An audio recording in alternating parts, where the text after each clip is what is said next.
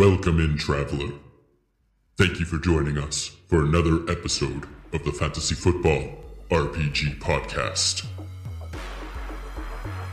It's time to level up in fantasy football.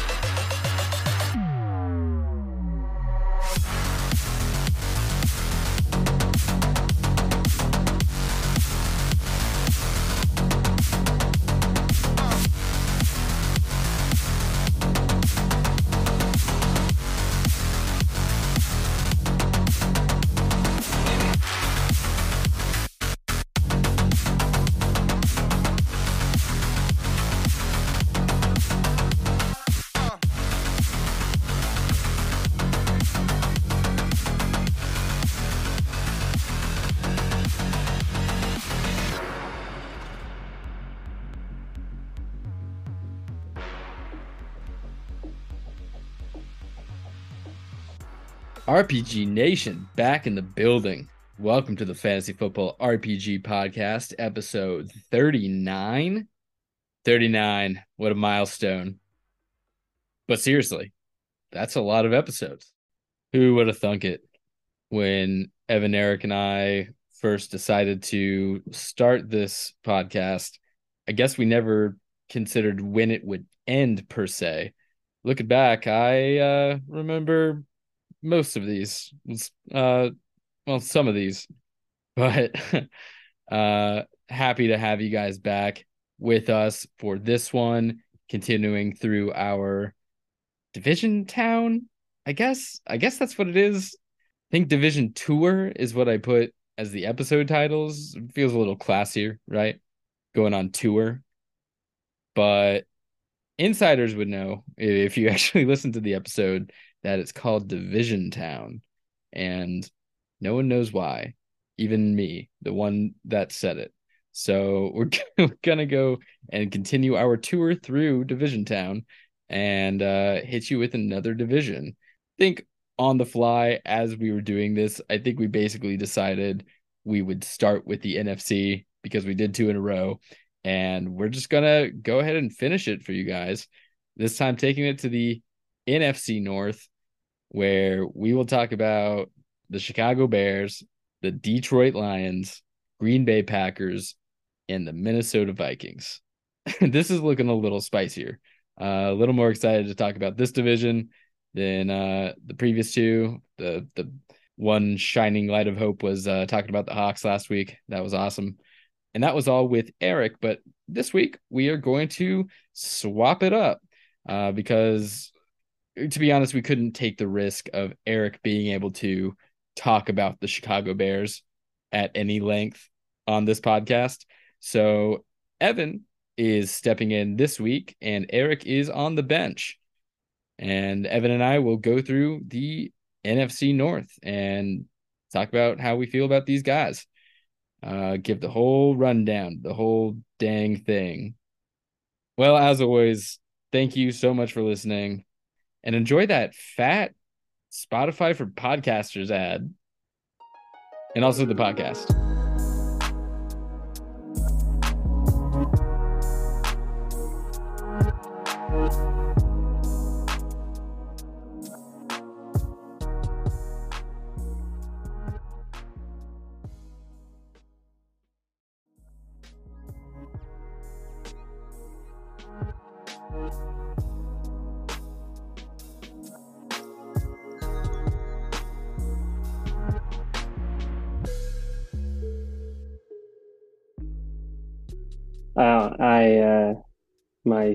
Girlfriend decided to try and get me to get into pickleball with her, and so that's what we were just doing. We're getting smoked by a bunch of old people, like absolutely oh. just worked. Oh my god! Yeah, I mean yeah. It's your first time ever going, right? Uh, second, but yeah. Okay, okay. Dang, man, that's brutal. Yep. So they are they are pretty good, pretty pretty good. You gonna go in for a rematch? Oh, heck yeah. I mean, yeah. I gotta I gotta get better and, you know, be able to put those old people to school. Do they have so, a team name? No. Do you guys have no, a team it's, name? It, it's no. It's at a it's at a church. Yeah, it, it's just at a church. It's like free play. Um, so So you thinking about like joining the competitive scene at all? Bro, with what time? Yeah, that's true. You you th- you ever think about this? Maybe they should like make an eighth day. Sure. Yeah. Yeah. Americans just get a three day weekend. That sounds great. That sounds nice, right? Uh, yeah. I if I'm president, that's my one thing I'm gonna run on is I will make an eighth day. Yeah, just completely screw with the entire calendar. Like, yeah, and it'll just be for America. Yeah, just for America. Yeah, that sounds good. I mean, we, we already we already just have, you know, American units, aka English units. I mean, yeah, it's just one more step in that direction, right? Well, if I had an eighth day, I would spend it talking about football more, uh, which is, I guess, what we're going to do tonight. Although I don't have really any, like, football talk to really talk. I If you want to talk about the gambling thing, we can. It's not super, you know, dynasty relevant, but we can get into it. Other than that, I don't know if you caught anything worthy, like that's not just O T A buzz and a lot of nothing, because that's kind of what I was seeing. Yeah, I mean, it's basically basically just all O T A buzz, but on side football, football adjacent type stuff. Okay, I'll I'll allow it. Okay, all right. So uh, last Wednesday, I got a call from a recruiter for the Titans. Oh yeah, dude, I saw that. You have to you have to tell me all about this. Yeah, man. So uh, I, I got an email and then I got a follow up call, and he's just like, "Hey, like, are you passively or actively looking for a job? Like, we want to bring you in for an interview for the construction team for the Titans." So we'll see. I, I haven't heard back on an interview date or anything, um, but I was like, "Yeah, I'm passively looking for a job. Sure. I mean, always open if you want to just like throw a bag at me. Like, sure, absolutely. Yeah, I'll talk yeah. with you." Oh, so. Dude, that's awesome. So is this like a, is this a like company that builds stadiums? It's a general construction company, but they do specialize in okay. stadium infrastructure. So, so dude, it, it, getting into like the stadium building game, how cool would that be? It would be interesting. So I That'd definitely am, am, I'm intrigued. I'll say that. For sure. Okay. Well, yeah, keep, keep us in the loop on that. That's, that's super exciting. Yep. So, like I said, football adjacent news. No, that's awesome. I can't wait until you get the, uh, you'll get like the family pass, family and friends pass to every stadium you build is what I'm picturing. So can't wait to go to some, some free games with you. Well, man, we, we were already, I was already on the permitting side for the soccer stadium here in town. And oh, we got yeah. to go, we got to go in and, and see the stadium before it was open to anybody in the public. We get to go walk on the field. Like, Oh, it was sick. a pretty pretty cool experience, and it was just for people that were involved in being able to build the stadium. That's very cool. That's awesome. All right. Well, I guess, I mean, yeah, without further ado, do you just kind of want to launch into this this division? Yeah, I I was really scouring, trying to find something else to talk about, but it's just so much, so much nothing out there right now. Yeah, it's it's pretty pretty barren. Guys that are obviously garbage getting these like t- wild like takes with the eyeballs. It's like, oh, look at this catch. It's like, there's no pads, guys. What are we talking about? Well, what was the crazy thing? Like D P J caught like seventeen touchdowns today or something like that. Yeah, that sounds right. Yeah, I think I, yeah. it was something double digits, right? Like yeah. crazy. Yeah, it was like four hundred ninety-six yards for like seventeen touchdowns or something. All right. Go and trade for D P J. It's in two Un- seconds. Unofficial advice. Do not take that as actual a- actual advice. Yeah, that's good. You should put more disclaimers on things that, that we say. Maybe we can get a disclaimer button. We need a disclaimer for just everything that comes out of Eric's mouth.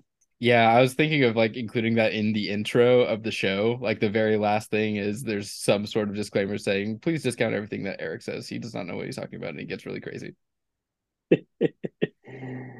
All right. Well, speaking of Eric, uh, first on the list to tackle here, we're going through the illustrious N F C North here, and uh, the Chicago Bears, bear down, first on the list.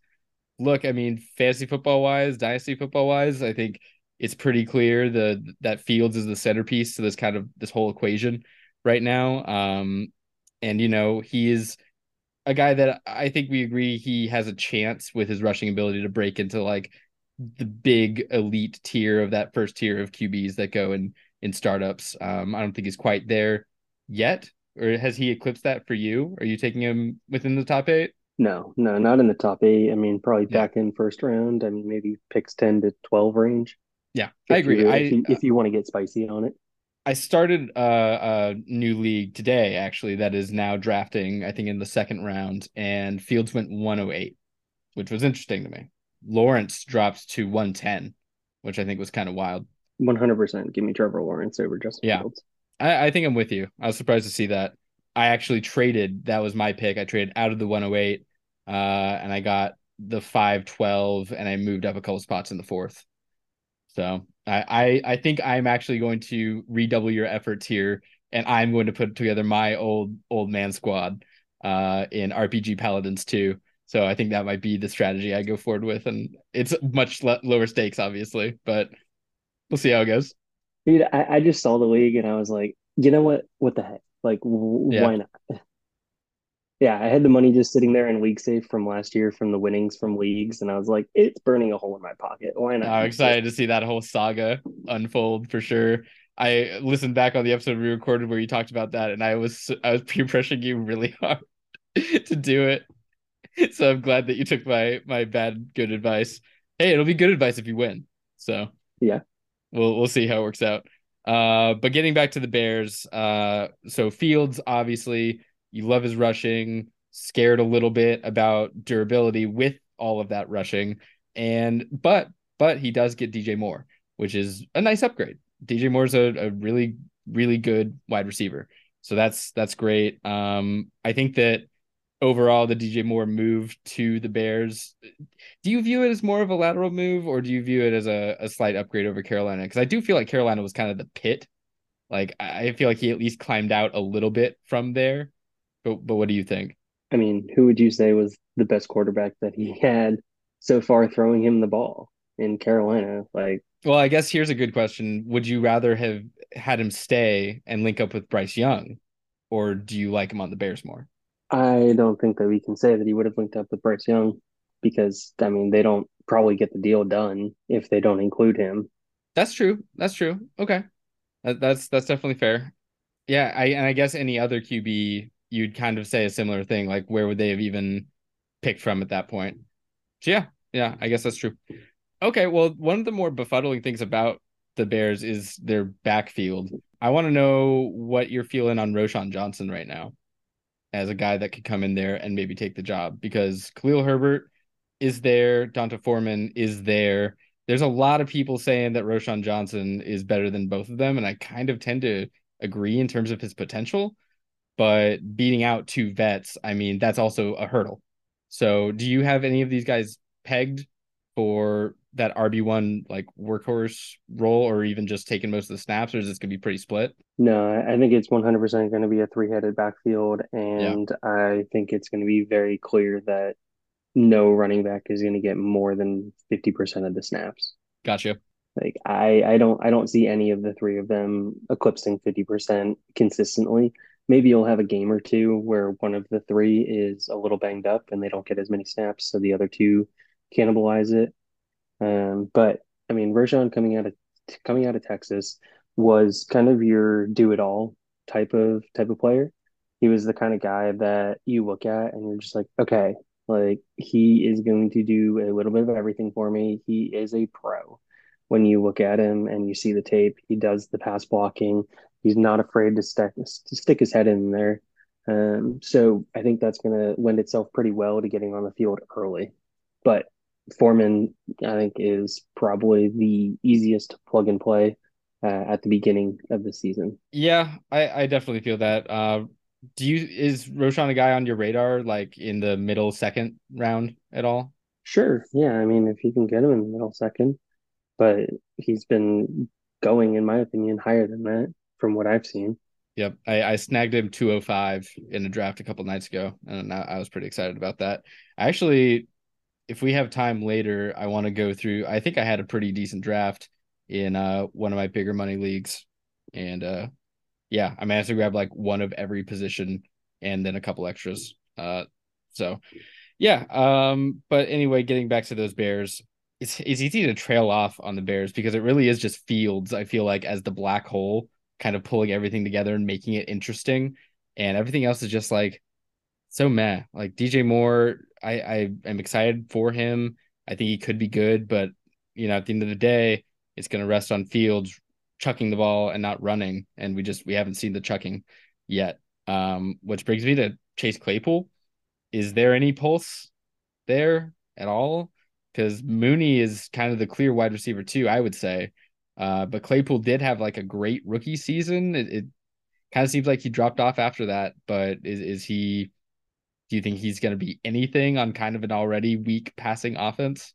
Yeah, so you said the key thing right there, Corey, is it's a weak passing offense. It's an offense that's going to rely on Justin Fields making things happen, running the ball. Maybe the offensive scheme changes.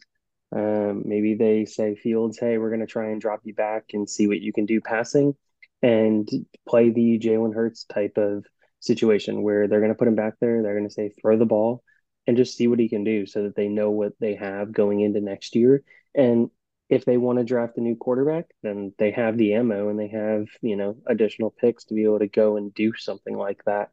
So they have the flexibility uh, if they decide after the season Fields isn't their guy. But what I'll say is I actually think that Chase Claypool is the very clear fourth receiving option. Ooh. Behind Cole Kmet. I, I like that.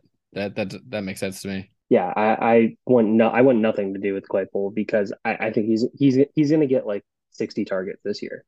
So no uh, Robert Tonyan uh, faith at all for him to no. eat in, huh? No, yeah. no, no Robert Tonyan faith. Maybe a touchdown, maybe a touchdown when they're in uh, two tight end sets down at the goal line. Mm-hmm. Yep, I like him for a, a touchdown or two, just like that this season. But yeah, Kmet over Tonyan is is pretty obvious. Um, I do really like just looking at Roschon Johnson again. I, I, you know me and my Josh Jacobs, best comparable to Josh Jacobs on Player Profiler. I love to see it. But anyway, yeah. So I, I mean, is there much else here? There's there's the other uh, Saint Brown, Equanimeous. He he's there, but again, weak passing offense. There's really just nothing else to talk about. Um, what is the who's the backup quarterback actually to, to Fields? P J Walker. Okay, so yeah, see, never mind. Even like you don't even you don't even want that guy. Well, P J Walker is like a, a clone of a much lesser version of Justin Fields. It, really, like a clone that it, it was ex, like experimental. Still, they didn't quite like perfect the cloning process, and you just came out a little wrong. Okay. Uh well yeah I mean we can move on. I I feel really honestly like very lucky right now that we evaded Eric talking for the next thirty to forty-five minutes about the Bears when there's really just nothing more to talk about. I mean their their O-line gets a little better, cool, but it doesn't change the overall equation here, which is can we trust Fields like feeding the ball to wide receivers? We I don't think we can. We haven't seen it yet. Um, and it's very likely he just uses his legs. If if I said over under Fields rushing yards this year, ten ninety. I mean, that's a really. Is, did you get that bit from Vegas? Is that a real line? No, I just pulled it out. That's a great line. Um, because that seems so. Do, that seems doable. And it's absurd, right? It's an absurd number, but for him, like it seems doable as long as he stays healthy. He should hit that, uh, which is crazy. And that's that's awesome for fantasy and dynasty, but you know, it just it makes me so scared for him, man. That's a lot of putting your body out there for sure. But okay, yeah, I like I said, man, even the tight ends are dead here. There's really nothing more to talk about. P J Walker, cool. So I, while you said about Vegas, I was just pulling it up, and on DraftKings right now, Justin Fields has the thirteenth highest odds for most rushing yards in the N F L next year. Dude, I mean, that's absurd. That's wild. A quarterback. Jeez, man. Well, I have to imagine the to- or the top twelve all running backs except maybe Lamar. No, the top twelve are all running backs. Yeah, okay. Cool. Very cool. Very cool. All right. For sure. That's insane. All right. All right. Yeah, that's that's crazy. Cool. Yeah, like I said, I feel like there should be more here, but there's really just not, at least for me. Sorry, Eric. You snooze, you lose, as they say. Uh, but okay, let's get to a a more interesting team, in my opinion, uh, with the Detroit Lions, because, I mean, this is a team that's just done it all so well over the last few years, um, really, like, scraping out from the bottom of the barrel to suddenly become this, like, new version of themselves. It's just it's very exciting.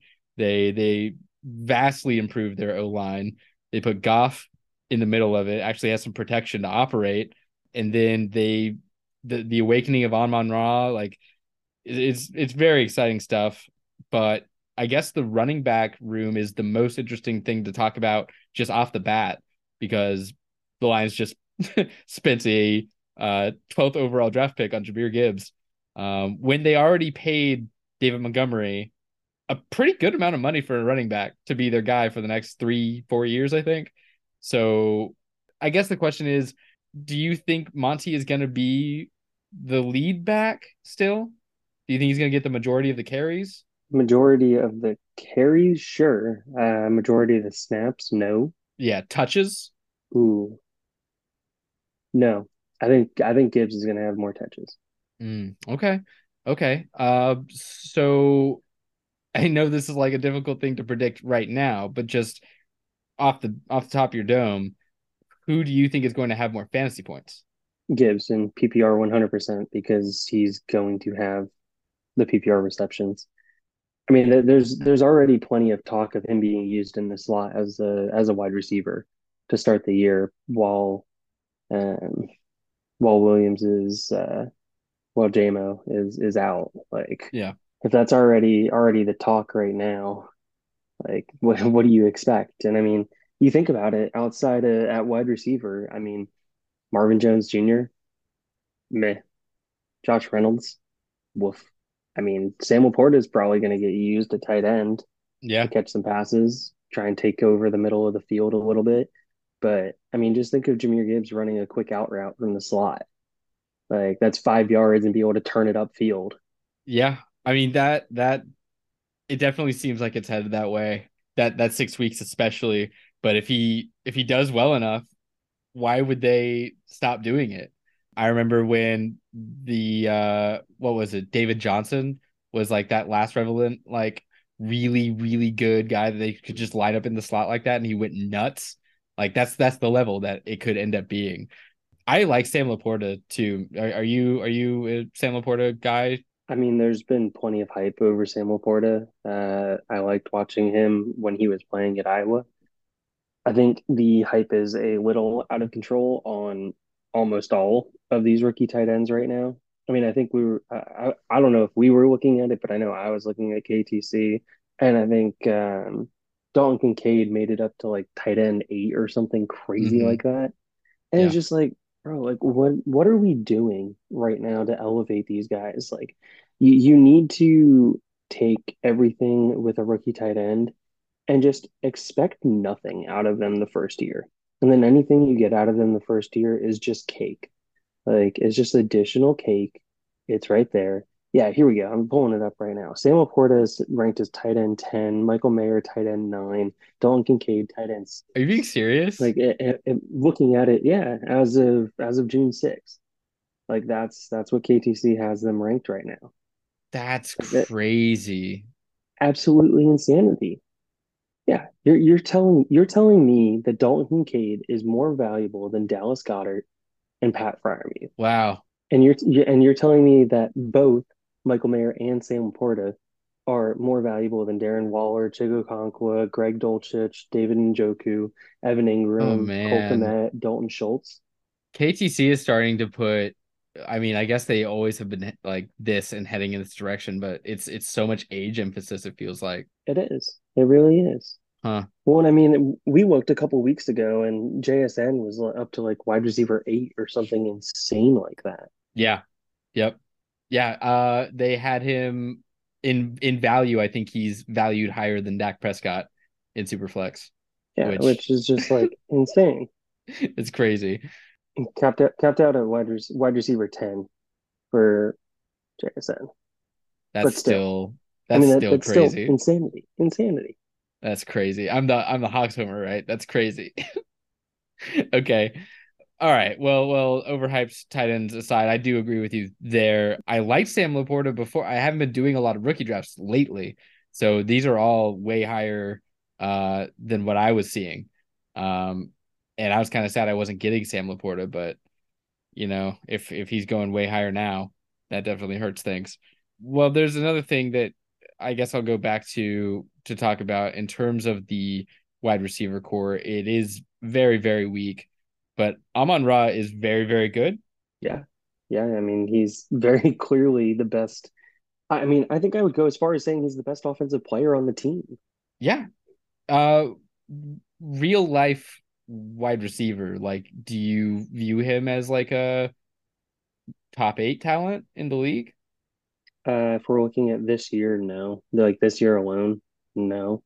Okay. Still, I mean, yeah. There's there's too many of the older tier guys that I, I still want over him. Like, very clearly, give me Tay Adams. Like, very clearly, give me Tyreek. Very clearly, I would say, give me Garrett Wilson over him personally. I think Garrett Wilson's okay. about to have a one seventy, one sixty, one seventy target year. Mm. Give me Coop, give me Cooper Kupp over him. Give me Stephon Diggs over him. A J Brown, C D Lamb, Chase Jefferson. I don't think he's quite there. I, I think you can have a conversation about it, but I don't think he's quite there. Yeah, I, I hear you. Um, I do think he's more like in that top twelve and near the end of that top twelve for me. Um, so that that makes sense to me too. I, I really do think he flashes though. Um, and we'll see what he can do this year. I maybe he shuts me up this year and really shows it. But I I mean, I'm expecting a ton of targets for him with that deficit in wide receiver help for them, especially for those first six games. It'll uh it'll be cool to see if so, because he, he could like he could end up being like a top three wide receiver just performing wise without J-Mo there if he's just getting all the targets. Yeah. I mean, Saint Brown had one forty-six targets last year. Yeah. Yeah. You know who you know who had the second most and how many it was? DeAndre Swift at seventy targets. Wow, yeah, that's kind of wild. So once once again, just proving to me that they use running backs out of the backfield, which all the more reason tells me that Jahmyr Gibbs is going to be the next Austin Eckler. Ooh, ooh, I like it. Okay, uh, great. Then uh, there's only one other thing I had on here. It was what what are your thoughts on Goff getting extended? Or like the Lions planning for Hendon Hooker to actually be the future? What which do you think is is more likely? No, Goff extension. Mm-hmm. I think there's not even a conversation to be had on that personally. Do you think there's any uh are, are the odds improved at rather than going with Hendon, they don't extend Goff and they go find another Q B? No. You think, think it's gonna be Goff? They're gonna sure. they're gonna stick with Goff. Okay. I actually, I agree with you there. So I actually got some pushback on that from, I think, Eric. So never mind. Doesn't really count. uh, I, I, I think they drafted Hendon Hooker to be a backup for the future. He's going to be an awesome backup. He would be a great backup. Like, He's gonna be a great I backup. love Hendon Hooker as a backup in the N F L. Yeah. Yeah. I mean, he could absolutely take a Geno Smith career path too, where he just sits and sits and sits and sits. One day he gets a shot somewhere, and he doesn't. That could totally happen too. Or a Case Keenum. Totally. Or a Josh yeah. McCown. Like Josh McCown, man, the GOAT, so good. uh, where's he at now? I feel like he's on a staff of some kind. Is he on the Panthers? Josh McCown. He he was a Q B coach. Um, yeah, that's uh, that, um, I don't know if he's on the Panthers though. I should yeah. know because I love that coaching staff. But he he is the quarterbacks coach for the Carolina Panthers. There we go. There we go. Yeah. So yeah, there you go. Uh, all right. Well, beyond that, um, did they do enough? Did the Lions do enough to upgrade this defense? That's a good question. Um, my inclination is to say no, because I think even with the pieces they got, um. They they still have a very young defense, it feels like, and I'm just I'm not sure they're going to take the step this year. Um, I, I that's just kind of my raw take on it. But what what do you think? Do you I mean you I think know these guys a little better. So if you have a differing opinion, yeah, no, I mean I'm I'm with you there, Corey. Like I I do not think that they did enough to improve this defense. I mean, overall, I think they were the twenty-ninth ranked defense um, based off of points against last year. So yeah. That should kind of say a lot. And I think they were tied, if I remember correctly, um, they, near they could the move, bottom. They could move like ten spots up that list, and they're still a bad defense. Yeah. I mean, they, they look, all they need to be is a middle-of-the-road defense. If that defense gives up twenty-one points a week, yeah, they they are likely making the playoffs. They are likely going nine and eight. Probably a tie in there, knowing their luck. Yeah, right. I think that does it for the most part for the Lions. Excited for Amon-Ra. Excited for Gibbs. Goff, I think if you have him on your dynasty team, I'm agreed with you, Evan. That's I think he'll be a Lion, and you feel pretty good about that for foreseeable future, uh, especially because I think at his lowest, you could have gotten him cheap enough where he's like your Q B three. That that feels great. But let's go ahead and, and move along here. And it's not as exciting as talking about the, the Lions, so I'm I'm like struggling to get to the next topic here because it's, it's tough to take in a, a dip dip your toe into the Green Bay Packers pool. It's kind of like green and fetid, and you don't really want to want to swim in there for too long because there might be parasites. Uh, because we really just don't know what Jordan Love is, man. Like that's my main worry, and he could be a colossal bust, and that makes everything around him rot, probably except for Aaron Jones, but still kind of Aaron Jones. So it sucks. Checking up on you, though, because I think I'm being pretty obvious about where I'm, where I'm at with Love. I, I, I'm very on the side of I I think he's probably not very good. Um, but do you have any hope? Is there any hope left in your heart? Yeah, I mean, there's hope. I mean, do I think he could be a league average N F L quarterback? Sure. Do I think he's going to become a star like the Packers just magically have a way of doing? No, I, I don't think that they're going to get there. So I, I think it's also going to be a rather lean year, um, re- leaning on the, the run game, a lean year for the passing game, um, which leads me to a question that I have for you, Corey, is will Christian Watson lead this team in targets? And then separate question, will he lead the team in receiving yards? I almost, oh man, it really depends on how they use him, but I kind of almost like Aaron Jones as a dark horse to lead one of those, maybe receiving yards. The checkdowns could be real too. It could be Aaron Jones for both. Uh, Christian Watson, I feel like, is just such a splash guy. I don't know if he could be fed that many targets. So I, I'm definitely reluctant to say him. Um, I, I don't think it'll be him in, in either category, but I, I would lean yards, the targets for sure. All right. So it's going to be a different offense. Obviously, Rodgers isn't there anymore, but when we look at last year's numbers, Alan Lazard, one hundred targets. He's gone. Aaron Jones, seventy-two targets.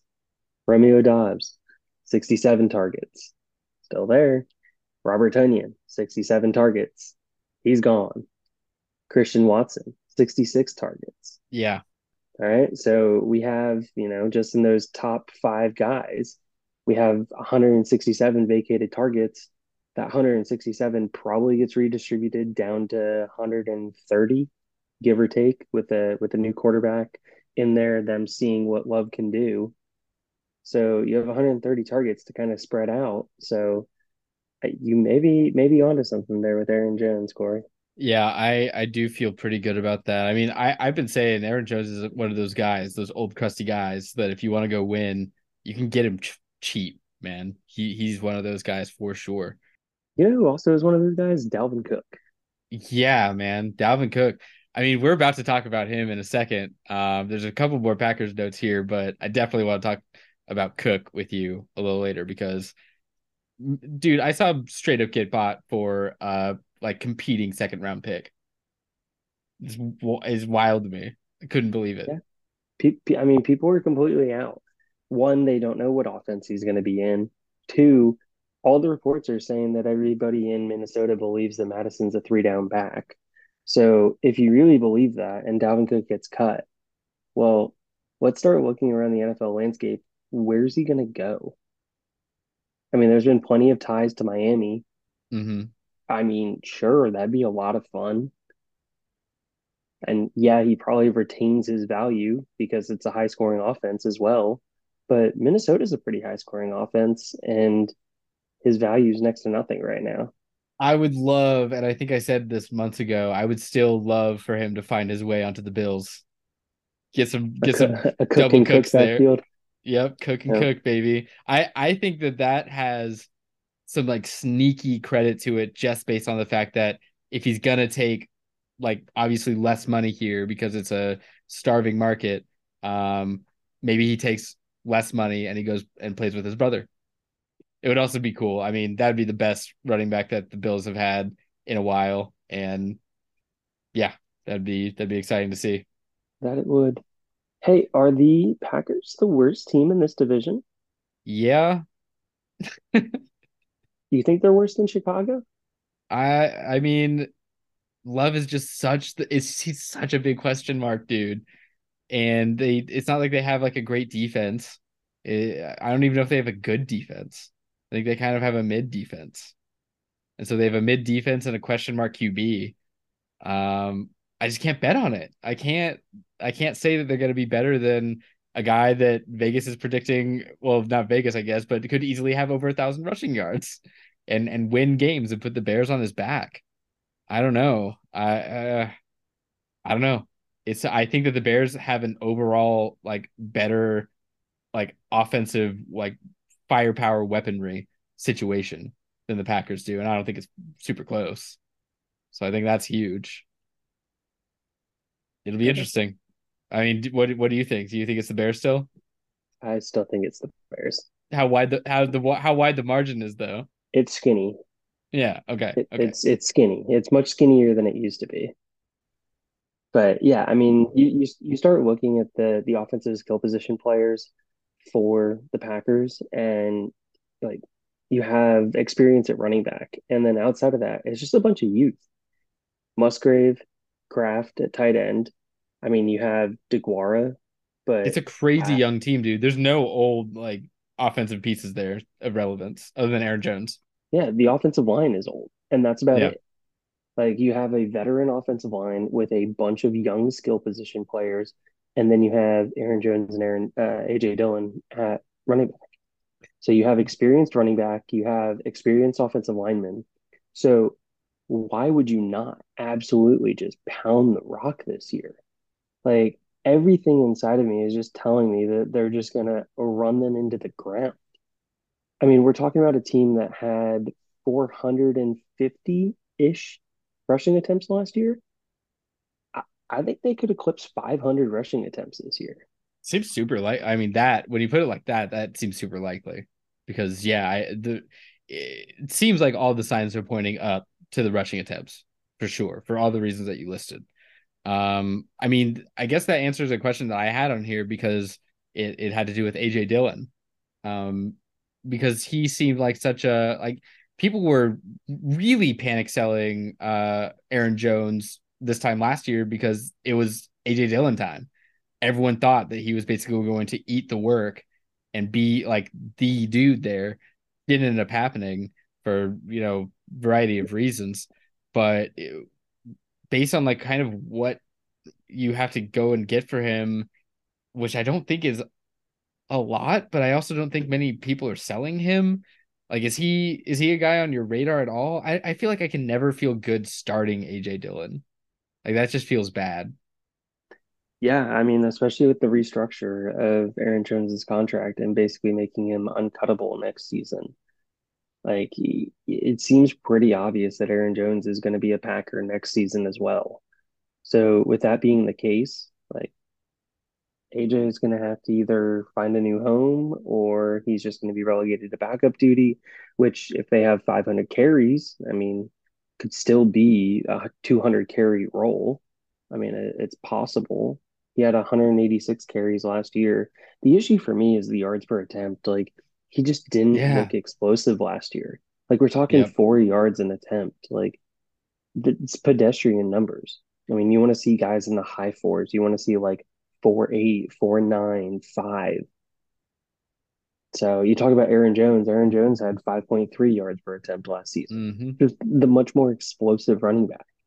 Yeah, man, it's going to be Aaron Jones, like you said, for the next, next two years. And if that offense does click, great. And if not, I mean, still pretty good for Aaron Jones, because he's he's going to be in my, like, I think I'm set on that now. It took me a while to get there, but he's he's going to be the dude. That's going to be the focal point guy, I think, on that offense. All right. Well, other than that, I, I mean, I think we pretty much. Oh, um, I mean, Jaden Reed, is is that anything? Uh, he, he's probably gonna be set up to be wide receiver two if he if he beats out Dubs, who I think he might be better than, but who knows? I mean, is, is that worth anything? I mean, I think it's another low-passing offense, which, you know, it just sucks. Like, and maybe maybe it's completely wrong. Maybe maybe my theory on it is completely wrong. But, I mean, we're talking about a complete dichotomy of a flip in this division. You have Jefferson and Kirk Cousins and the Vikings, who are going to throw the ball a ton. You're going to have Justin Fields and the Bears, who are going to run the ball a ton. You have the Packers, who most likely are going to run the ball a ton. So, I mean, you just look at the fact that Aaron Rodgers had five hundred forty-two attempts last year. Like, if Rodgers had five hundred forty-two attempts, there ain't no way Jordan Love is having five hundred forty-two attempts. It's not happening. So if you have a fifty-fifty offense or a forty-five fifty-five skewed towards the run game, like, it's just hard to feel like any of these wide receivers really set themselves apart from the rest of them and from the, the dynasty fantasy landscape. You know, Christian Watson was one of those wide receivers that I was wholesale trying to get rid of this offseason because people were giving you a twenty-four first and second for him. Like, I, why would you not capitalize on that? He's a guy that you probably spent an early second-round pick on last year, and now you can flip him for two years, theoretically from his draft, two years down the road, a first and a second. You recoup your second, and you just move back two years, and then you get a first from it. Wow. Yeah, that's that's the art of the deal. So, I mean... That's when, a mathematical you, equation. When when you really look at it, I mean, you know, Corey, I'm I'm with you here. Like, the tight ends have a lot of growth to do. They're rookies. They're probably going to run a lot. And they're tight ends. They're probably going to run a lot of two tight end sets. I mean, I would expect Musgrave to be split off the line and use him as a, a big blocker, you know, kind of as an offline tight end. Mm-hmm. And then you're going to have Tucker Kraft probably in line or DeGuara in line as a blocking tight end. It's just going to be what it is. And then you have a veteran offensive line. Like I said, it just seems like a recipe for these wide receivers just underperforming for what fantasy managers are expecting and wanting. This could be a bad team, man. This could be a really bad team. If Love is, if Love isn't mediocre, if he's just bad, which, you know, I think the most likely case is that he's like a, like a lowish mid, but still a mid, right? But if he he could still be bad, that's within the realm of possibilities. And if he is, oh boy, like this team could stink really badly. That's kind of why I put them in the probability of being worse than the Bears. I think ultimately is their probability to to suck like greatly is just is is too much. It's it's just it's too much. Okay, well. Yeah, that made me sad. We're kind of going through a wave here because I was a little sad talking about the Bears. Then I got really happy talking about the Lions, and then I got sad talking about the Packers. Um, and now I'm gonna get a little more happy talking about the Vikings, uh, because there's there's good stuff to talk about, and this is a better team. At least it's a more fun team. Kirk Cousins, man. If they just had Kirk Cousins Plus, like if they just had the subscription version of Kirk Cousins, then this could be a really really good team. But uh, they had so many like close wins last season that I just I don't know, dude. that that smells like negative regression to me. So I guess the main topic here what what we should probably get into first, because it's the the headline sort of of the news in the recent weeks, is is Dalvin Cook. So it, the last thing I read is that I think it was from Rappaport, where it was basically saying it's it's all but a, inevitable, or like use those adjacent words where it's like they're going to cut Dalvin Cook. Percentage wise, for you, when you hear that, do you what would you say are the li- the likely chances that he just he remains a Viking? Actually, forty-five percent. Yeah, it's it's way too high, right? Because they said it's super likely that it'll happen, but that means it still might not happen. Uh, it's a great chance of it. So, I mean, he has to test the market, right? He has to go find a team that'll pay him more than what he's asking for, and teams don't really have incentive to do so. Well, the, the thing to me that's crazy is you start looking at, at some leagues that are doing startups right now, and you know what name is creeping up? Alexander Mattison. Mm-hmm. You know what name is falling? Dalvin Cook. Hmm. Interesting. I wonder when we're going to get to the point, and if we will this offseason, that Madison's actually going ahead of Cook. That's gross. Will we get to that point? I don't know. Yeah. I mean, uh, it's that's that's hard to say, because instant news in either direction would completely float or tank that. So I don't know if there'll, there'll be enough time that eclipses for it to happen, but it's it's realistic. Like, it could happen if we have another two weeks of this, of just bubbling and not knowing. I could, I mean, I could definitely see it. That scares me, man. I don't know if I'm there with Alex Mattison. I, I like he's had games, and I think that's what sticks in people's minds, and is like, you know, the two touchdown for a hundred yard games that he has. That's that's cool, uh, but he's like a backup running back, and they do that. Like, I've seen so many games where there's an injury in like the first quarter or whatever, or the the guy is declared out like right at the start of the game, and the backup comes in and has a phenomenal game. I've seen way too many of those, and then they're never anything again, or they have another game a year later. Like, I just, it's kind of like backup Q B, right? In a way where they're not game planning for that guy, so he does better, and maybe he's got that dog in him that game or whatever, but it's, it shouldn't be indicative of his overall ability. Do I think he's a third down back? I don't, maybe. I don't know if he's going to be a great one. He's not going to be Dalvin Cook. I mean, we'll see. The Vikings seem to think that he's got something.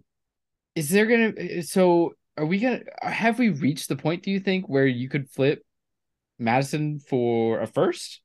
Not yet. Do you think we'll get there? I think if there's news of Cook being cut, I think there is a potential that somebody in a league could do it.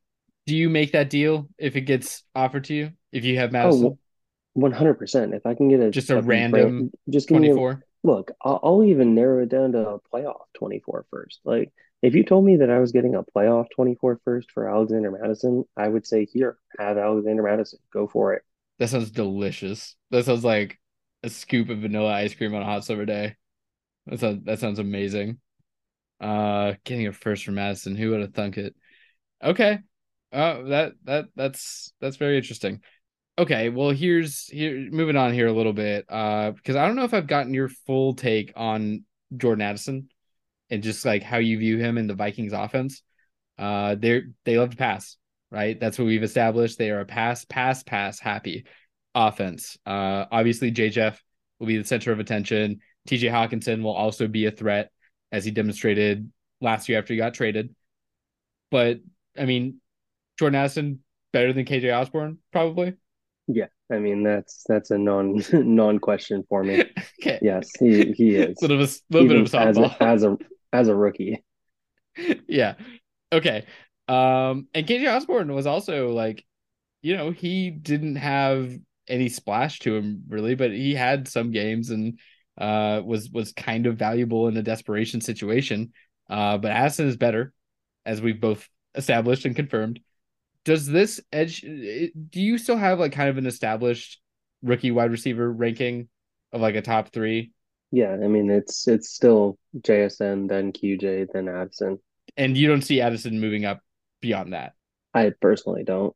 I mean, I, the, the potential of Q J with Herbert to me is just too high to to pass up.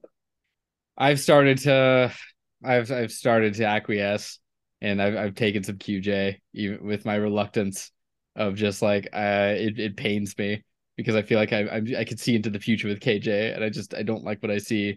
I could totally be wrong, but I just ah it's it hurts my stomach to do it, but I've taken him in a couple leagues. And he does fit right in there, like right in that flex spot. You do look at it and you go, all right, I kind of I kind of like this a little bit. But getting back to the Vikings, T J Hockenson, speaking of, so speak and also speaking of top threes, established top three tight ends, right, is Kelsey, Andrews, Pitts. Okay, yeah, for for Dynasty, I mean, so Dynasty is so hard right now because people are looking at Kelsey and saying it's a one or two year play. People are looking at Pitts saying, cool, I can draft him and not have to worry for ten years. Okay, well, push back. How many leagues are you actually in that have been around for ten years? So just everybody needs to keep that in mind when they're looking at Kyle Pitts. I still think it's Kelsey, Pitts, Andrews. Okay. Personally, I think that's that's the three. And then I think very close behind that is Hockenson, and then there's a gap, and then there's Kittle. Okay, yeah, I th- that was essentially my question: is the likelihood or chances, or if T J Hockenson had turned the top three into a top four for you yet? Yeah, I, I think he has. Um, I think he's very clearly the fourth in that grouping right now. Um, I mean, we've seen Mark Andrews have a one hundred fifty target season. We've had we've seen Travis Kelce have multiple one hundred thirty plus target seasons. Like, those are the kind of numbers that I need to see out of a tight end to really be able to say, okay, like, this is it. And we see Hockenson last year have one hundred twenty-nine targets. I mean, that's that's a huge season. If he can produce just a little bit more on top of that, and say he has one hundred forty targets this season, which should be realistic considering Adam Thielen had over one hundred targets last year. Yeah, I, I that that's a great point actually. That that frees up a lot. I do think, like, I mean, Jordan Addison coming in there, it it almost did seem like Hockenson had those like funnel games, right, where it just became. I, I just remember seeing like, oh, Hockenson reception, Hockenson reception, like over and over and over again in the same games kind of chained together.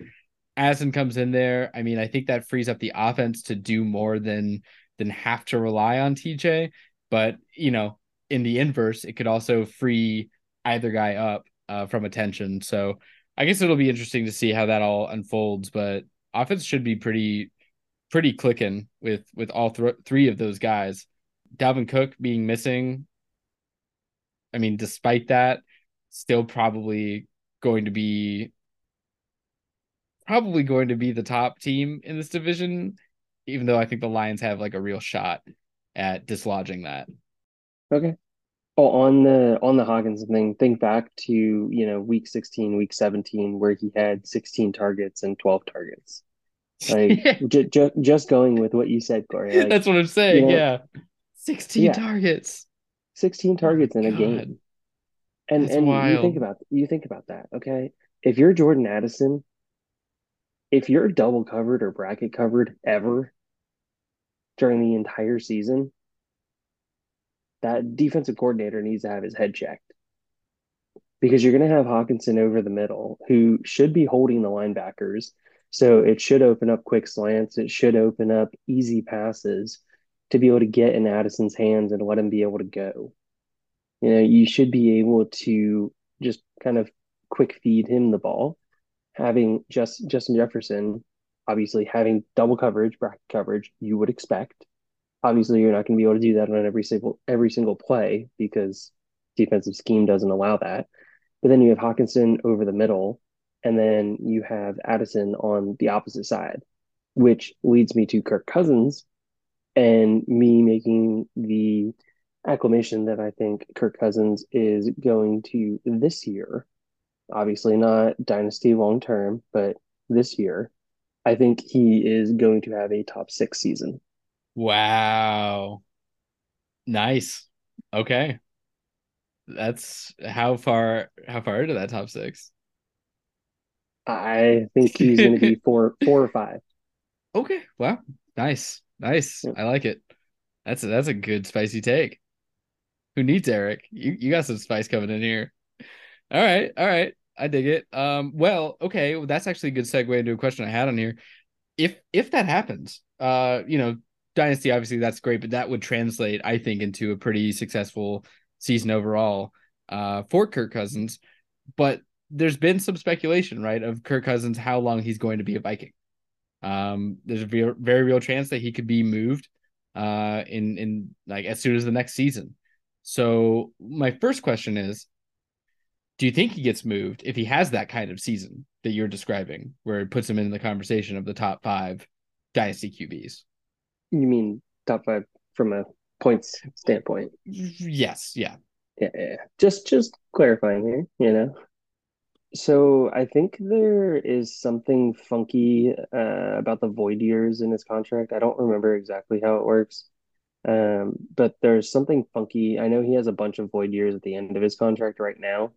Um, I don't know if that prohibits them from signing an extension or something until the offseason and he's officially a free agent.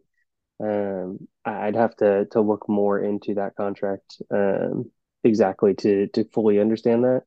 But, I mean, we're talking about a quarterback that's going to be thirty-six. We have multiple Q Bs that are still left that are in that age. I mean, we've had multiple Q Bs that have played a significant amount. And on top of it, you always look at Kirk Cousins and you say that this is the guy that continuously gets two-year contracts.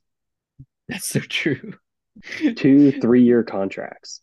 And it's just like, that's been his entire career. It's been, oh, we're going to extend you, but it's only for two years. Oh, Kirk, we're going to give you two-year contract, Cousins. Yeah, but he, I mean, he makes a killing. I mean, heck, it's it's a good yeah. life, you know. yeah. Aver- average salary thirty-five million dollars a year. All right, yeah, he's he's doing okay. Fully guaranteed contracts, but yeah, I think the the offense is very conducive. I think the turmoil of the question whether Dalvin Cook is going to be there is conducive as well. I think the offensive line is middle of the pack. And if Madison's taking over, well, who's going to be the backup? So, okay, let's let's bring that up. From a dynasty standpoint, do you have any interest in going and getting a Ty Chandler or a Dwayne McBride to have the backup in case Madison gets hurt, assuming that Dalvin Cook is all but gone? I kind of like McBride a little bit. You know, I think that might be the guy, but is that guy worth rostering?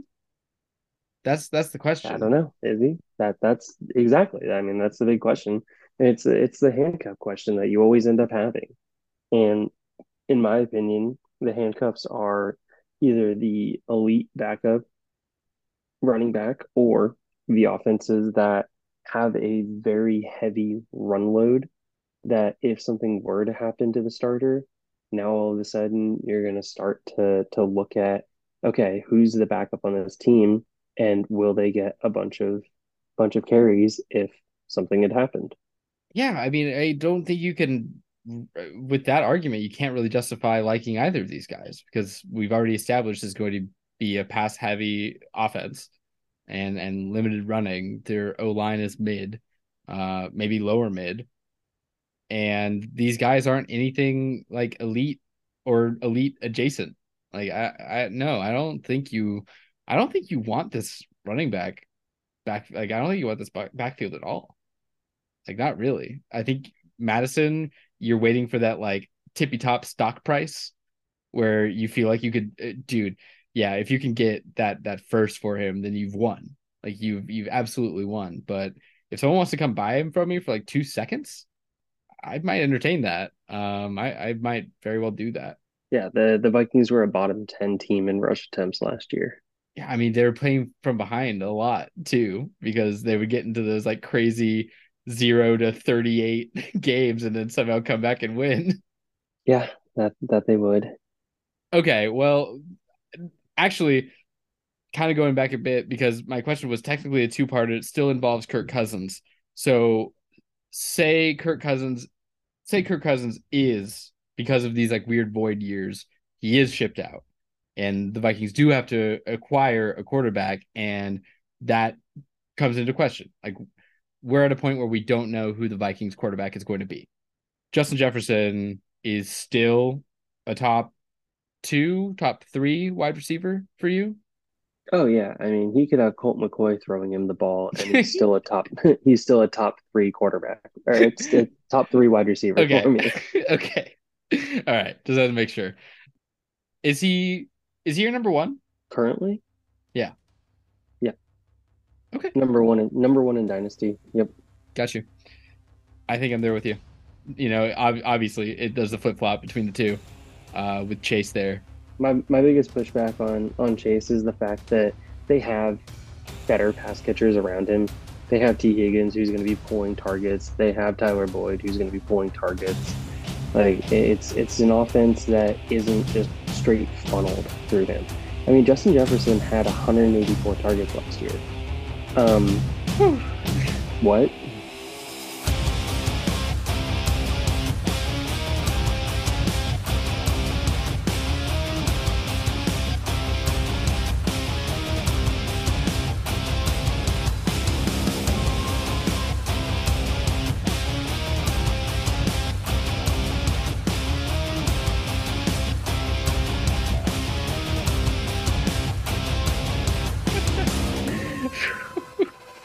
That's absurd. Oh, man. Okay. Well, I think as long as you're okay with it, I would just... There's this one rookie draft, and I want to get your your opinion on, on how I did here. Are we doing this on the pod, or are we just doing this separately? Well, we'll see. We'll see how it goes. If you give me a good reaction where you like it a lot, and you say I did a good job, then it'll go on the pod. If you say that I really fucked this up, then it won't go on the pod. You know uh, how this works. Yeah, yeah. Okay. So, uh, my my draft was all over the place. I traded a bunch of different picks during the season, and so I had uh, the one oh six and one oh seven, and I managed to grab C J Stroud and Quentin Johnston, one oh six, one oh seven. Uh, Jaxon Smith. C J fell to one oh six. He's fell to one oh six. Yep, he sure That's did. Silly. It went Bijan, Richardson, Gibbs, Young, J S N, Stroud. Yeah. So I, I scooped up Stroud because he, of course, and then I fought against my inner self to grab Q J uh, at one oh seven. I think I think it was pretty good. Uh, one twelve, I got Devon Achane. Uh, two twenty-seven, I got Roschon Johnson. three two, I got Michael Mayer in tight end premium. Uh, and then I followed that up with Zach Evans and Clayton Tune are my last two picks, deep in the fifth round. Okay. So I, I think you have already hinted that you like you liked the one oh six grab of C J Stroud. I didn't mess that up. Oh yeah, very much so. I mean that that's like slam dunk type pick right there, in my opinion. Yep. Q J, like I I just. have been absolutely hating the one oh seven, one oh eight slots this sucks, year. Dude, it sucks. Like the one oh eight, one oh seven, the one oh seven, one oh eight slots, and then the like eleven, twelve slots. I've just absolutely been yeah. hating this year. I've been trying to flip out of those really hard. There's so little interest. There's such dead it's spots. Like, man, at least the nine and ten spots, like I feel like there's some hope for them. Like there's some hope that one of the three wide receivers ends up falling. Yeah. There's hope that somebody's going to want to come up for one of the tight ends. And that way you can move the pick. Yeah, Dalton Kincaid or, actually or fell to the two two in this draft. Yeah, okay. Yeah, I, I don't know. I have a really hard time taking Charbonnet right now. Tell me about it, dude. And I and I want him because I'm a Seahawks fan, so he's my boy, but... Well, I mean, dynasty wise, he's he's great. He's great for the Seahawks. I mean, fantastic. Absolutely, like, yeah. Go Seahawks. I mean, a two-headed backfield of two fantastic backs. Like that's awesome. Good on him. I I, yeah. I struggled to do this again, but I don't know if you listened to last week's episode, but I'm pretty sure we ended it with Pete Carroll ru- ruins everything. Or something like that. Yeah. And I struggled to not end it in the same way. Yeah, Pete Carroll ruins everything. But yeah, going back on it, I think Michael Mayer actually has a pretty good shot to win that starting tight end job. I mean, he's competing with freaking Austin yeah. Hooper and O J Howard. Right. Doesn't he feel like the safest tight end somehow in the class? He, he feels like the safest tight end. Right. Yeah. Okay. I'm glad I'm not crazy. Yeah, I mean, getting him three two, I felt like was, was such a slam dunk. Like, after, you know, obviously the big two here, but still, like, late enough where, yeah, I feel good about that. Uh, the three two. You got Michael Mayer as a three two and a preview? Yeah, yeah. Uh, Don Dude. Kincaid went two one, and Sam LaPorta went two six. And Michael Mayer dropped into the third round. It's like, I guess people are getting a little spooked about the Jimmy G thing or something. I have no idea. He's still... He was the number one guy before the draft. Like, a couple draft spots for a tight end don't really concern me. Yeah, um, I'm not okay. Yeah, I'm not okay either. Yeah, not okay with that.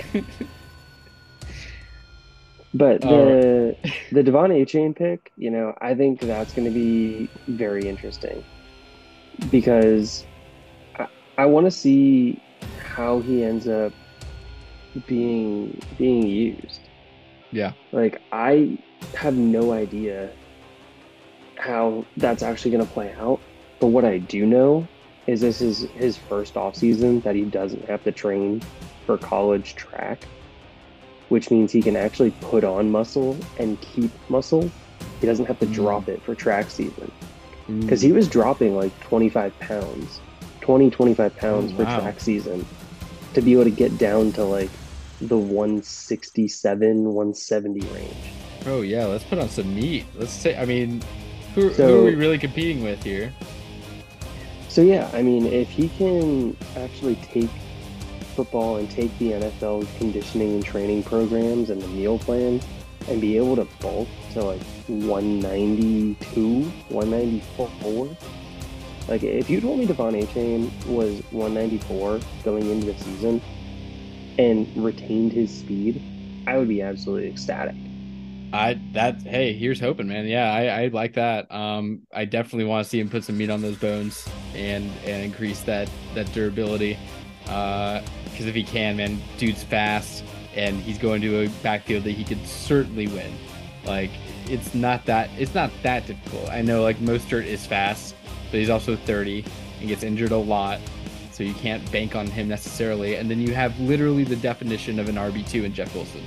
Like, he he is the back. His name should be, his middle name should be backup running back. It should be Jeff backup running back Wilson. It's just like in Madden where you just change your name of the player. You yeah. just change his name to backup running back. Yeah, he, he is. He's and he's a good one. He does. He does it, and he does it perfectly average, just like a backup running back should do. And and I just I can't wait for a guy that, I mean, like you said, if he could pack up some pounds and and with his speed, that could be a home run.